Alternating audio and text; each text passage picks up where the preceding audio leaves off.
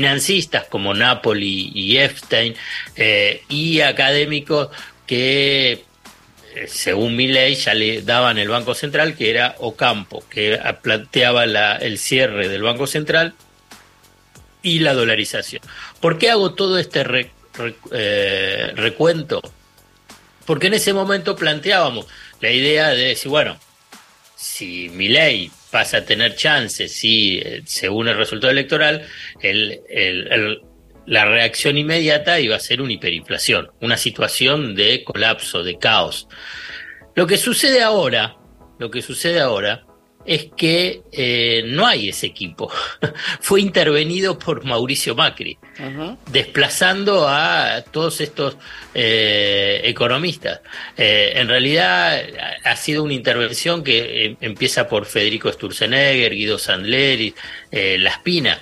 O sea que hay, ya no es que tenés solamente un grupo de tecnócratas extremistas, sino que ahora tenés un rejunte que hace a una nada misma porque de última, eh, yendo al extremo, antes lo que podías encontrar es decir, bueno, son un grupo de economistas ultraliberales, extremistas, plantean ideas totalmente eh, fuera de registro en la historia de la Argentina, pero que incluso difícil de encontrar en otras partes, ahora se ha desmembrado y ha generado una situación de un vacío.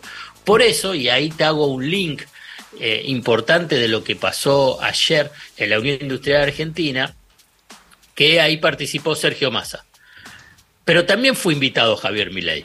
Mm. Pero Javier Milei no, todavía no dio respuesta a esa invitación. Y yo creo que independientemente de sus posiciones previas vinculados con el tema de la, eh, de la industria, en realidad es qué es lo que va a poder llegar a decir frente a los industriales las posiciones que tenía antes, las posiciones que impulsa eh, los sectores tradicionales que antes lo rodeaban o los que los economistas vinculados a Macri. Digamos, es la nada. Claro, ahí, ahí te queda como una suerte de inmovilismo, de no suma cero, sino de, de, resta absoluta. Sí, digamos, uno, ¿qué es lo que puede pensar? Un desgobierno un, un, desorden y una desorganización eh, impactante, teniendo en cuenta que es el otro candidato para el balotaje. No es que eh, vos tenés cinco, seis y, y podías decir, bueno, eh, hay desorden en alguno de los candidatos. Ahora es la elección por dos.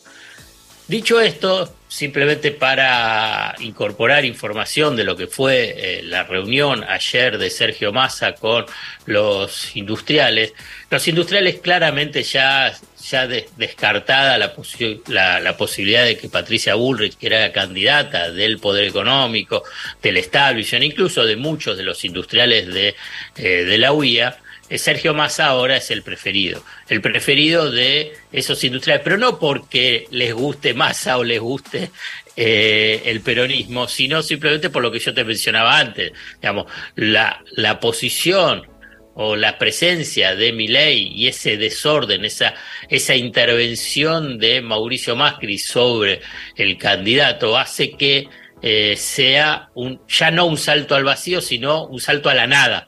Y por consiguiente, los niveles de incertidumbre que implica la candidatura de Javier Milei es máxima. Vuelvo entonces a los de Sergio Massa y ayer fue una reunión eh, amable eh, incluso estuvo ahí el secretario de Industria, José Ignacio Mendiguren, que fue presidente de la Unión Industrial Argentina durante dos mandatos, eh, e independientemente de las tensiones históricas que hubo entre Mendiguren y Funes de Rioja como representante del grupo Techín, en realidad más que, eh, porque Funes de Rioja no tiene ninguna empresa, es un abogado, es un lobista.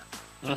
Entonces, ahí Sergio Massa planteó el horizonte que, que, prevé para la industria, que es de desarrollo, de crecimiento, de acceso a dólares, de fomento a las pequeñas y medianas empresas, de atender un punto que preocupa a, grandes, medianas y pequeñas empresas, que es la deuda comercial con los, los, los proveedores importadores eh, de, sus insumos o bienes, bienes finales, que por la dificultad en el acceso a los dólares durante este tiempo se ha incrementado sustancialmente. Y lo que plantea Sergio Massa es que el año próximo, y esto es lo que también le trasladó a los industriales, va a haber más dólares, va a haber más dólares tanto por el desarrollo de la eh, de las exportaciones agropecuarias, después del impacto de la sequía, por el incremento de las exportaciones mineras,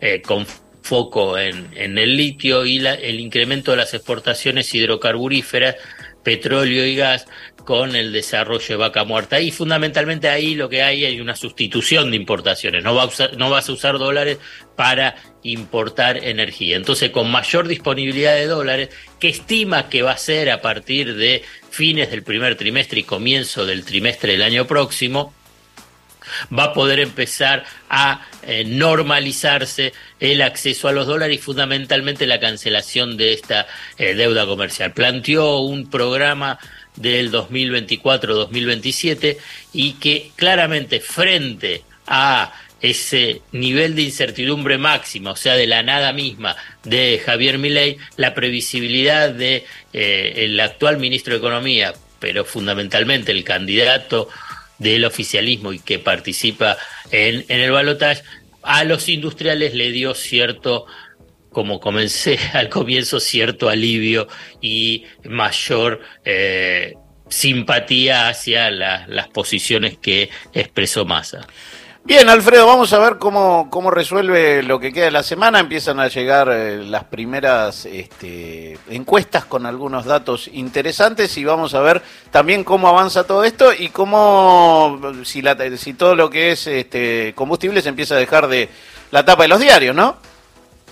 Sí, y, tengamos en cuenta lo siguiente, eh, las elecciones no terminaron, es, está el balotaje, siempre tenés, como también mencionamos ayer, diferentes eventos, podemos llamarlos inesperados, que, van a mover el tablero electoral. Eh, uno no puede descartar eh, movimientos en el mercado de cambio. Acá lo que vimos es en el mercado eh, de combustibles, tensiones vinculadas con el tema de los precios. Obviamente que esto lo va, también va a ser un termómetro, que es lo que dicen las encuestas. Por lo pronto, los números que se manejan en los campamentos de las eh, de las dos fuerzas, en este caso sería de Massa y de Milei, pero también incluyo lo de Macri y Bullrich, todos tienen números muy finitos y por consiguiente los niveles de incertidumbres y, dudas sobre el resultado electoral van a estar presentes y esto se va a ver reflejado en las tensiones eh, económicas o en tensiones en el mercado. Entonces, por eso, eh, simplemente como aprendizaje de lo que fue las pasos, como aprendizaje de lo que fueron las semanas previas a la primera vuelta, bueno, eh, hay que estar también atentos a lo que van a ser los días eh, previos a una elección crucial, la elección presidencial del balotaje, teniendo en cuenta en el medio que vas a tener el debate, ¿no? El debate del 12 de eh, noviembre. Bueno, ahí podemos todos empezar a comprar pochoclo, ¿no? Sí, y aparte con algunas cuestiones como que después vamos a estar hablando con alguien de la Cámara Electoral que le dijeron no, apunte no y filmina ni nada de nada. Apelo, amigo. Apelo, amigo, y hay algunos que se temen que Javier Apelo tenga mucho en la cabeza nada más, ¿no? y eh, bueno, pero, pero, me parece que es, eh, es importante eso. De, primero de mantener las normas que hubo en, la, en los debates anteriores, ¿no? Eh, tanto los del debate del 2015 como el de 2019, ¿no? La que no había apuntes, papeles, ¿no? Y además para saber si, si tenés capacidad de poder desarrollar tus propias ideas. Sí, claro, bueno, ahí, ahí, la, la, la, condición en términos discursivos, lo que uno ha encontrado de Javier Milei es que tiene un cassette que empieza a meter cuarta y, y la verdad es que queda todo en el marco de una teoría. La verdad que eh, hoy Diana venía con lo de Mondino y el, el mercado de órganos, que no es un mercado de compra y venta, pero parecido, que es una teoría, teoría que se aplicó un ratito en Boston, creo, por un teórico este, estadounidense, por lo cual ya uno entiende que lo que plantea la libertad avanza es directamente utilizar a la Argentina de laboratorio para algo que no sabemos muy bien qué es. Mm. Eh, ahora, eso puesto en un debate es para comprar pochoclo, ¿no? Sí, qué sé yo, yo, te voy a decir eh, eh, un aspecto que puede sonar un poco, eh, no sé, fuerte, pero la verdad, quienes conocen teoría y de las cosas que habla eh, Milei, tiene un nivel de eh, errores, de incoherencia, que uno las puede resumir eh, en, el, en la esquina del barrio, que es zaraza, digamos, zaraza tras zaraza. En otro lado le decían burrés, pero bueno, ¿viste cómo es? Son cosas. Pero es, es, impactante, es impactante. Pero bueno, eh, lo que pasa es que juega con esta la ignorancia del interlocutor y además esta cuestión de que va, tirando el teorema de uno, el principio de otro, y que además no, no tiene nada que ver con lo que está diciendo. E, es, eh, es impactante, eh, es impactante, digamos, para cualquiera que haya estudiado economía y ver, digamos, la, las zarazas. Sí, está mal que lo digamos así, pero hay, hay gente que le, lo dejó parecer catedrático porque nunca le repreguntó un poquito, ¿no? Ay, claro, y bueno, pero es eso. A ver, explícalo. Digamos, es simplemente, eh, tira, la vez pasada que, habló, no sé, algo del principio, o de no sé qué, o el teorema, teorema de Arrow. Entonces, Andamos con el teorema de Arrow. Dice, ante la imposibilidad de decidir, no se decide. Claro, disculpe, ¿lo puede desarrollar? Digamos, simplemente así, como una, ¿lo puede desarrollar? A ver, ¿puede precisarlo? Y bueno, y ahí es donde mi ley hace agua. Pero bueno, simplemente es una descripción, si querés, anecdótica de lo que está en juego y que eh, me parece, como antes mencionaba, el, tema de la ciencia, que son dos, dos modelos de país y al menos un modelo de país con sus complejidades, sus dificultades, sus rupturas, sus continuidades, sus inmensos, inmensos, inmensos eh, desafíos que se tienen, eh, bueno, por lo menos da algún tipo de previsibilidad. El otro es un salto a la nada. Gracias, Alfredo. Te quiero este, mirando el partido también el sábado, que necesitamos de todos los argentinos. Sí, primero, primero tiene que 100%. Tenés que mirar el de esta noche. 100%. Imagino que el de esta noche es más importante que el del sábado para vos. Sí, sí, sí. Pero banco a Riquelme 100%, ¿eh? para que sepan Estamos buscando la, trifecta perfecta, ¿no? Estamos buscando la trifecta. comunidad bostera. Sí, sí. Estamos que le vaya tres. De 3-3 que te vaya mal, estaría bien, ¿no? Sí. Vos ya sabés de quién estoy hablando. Qué burrero que sos, ¿eh? No sabía que seas burrero, ¿eh? Venga, eh, está en la sangre. Mi viejo iba mucho. Me quedó el departamento Vamos ahí por la cañita. Vamos, abrazo grande, Alfredo. Chao, hasta luego. Alfredo Sayat pasó por Ahí vamos.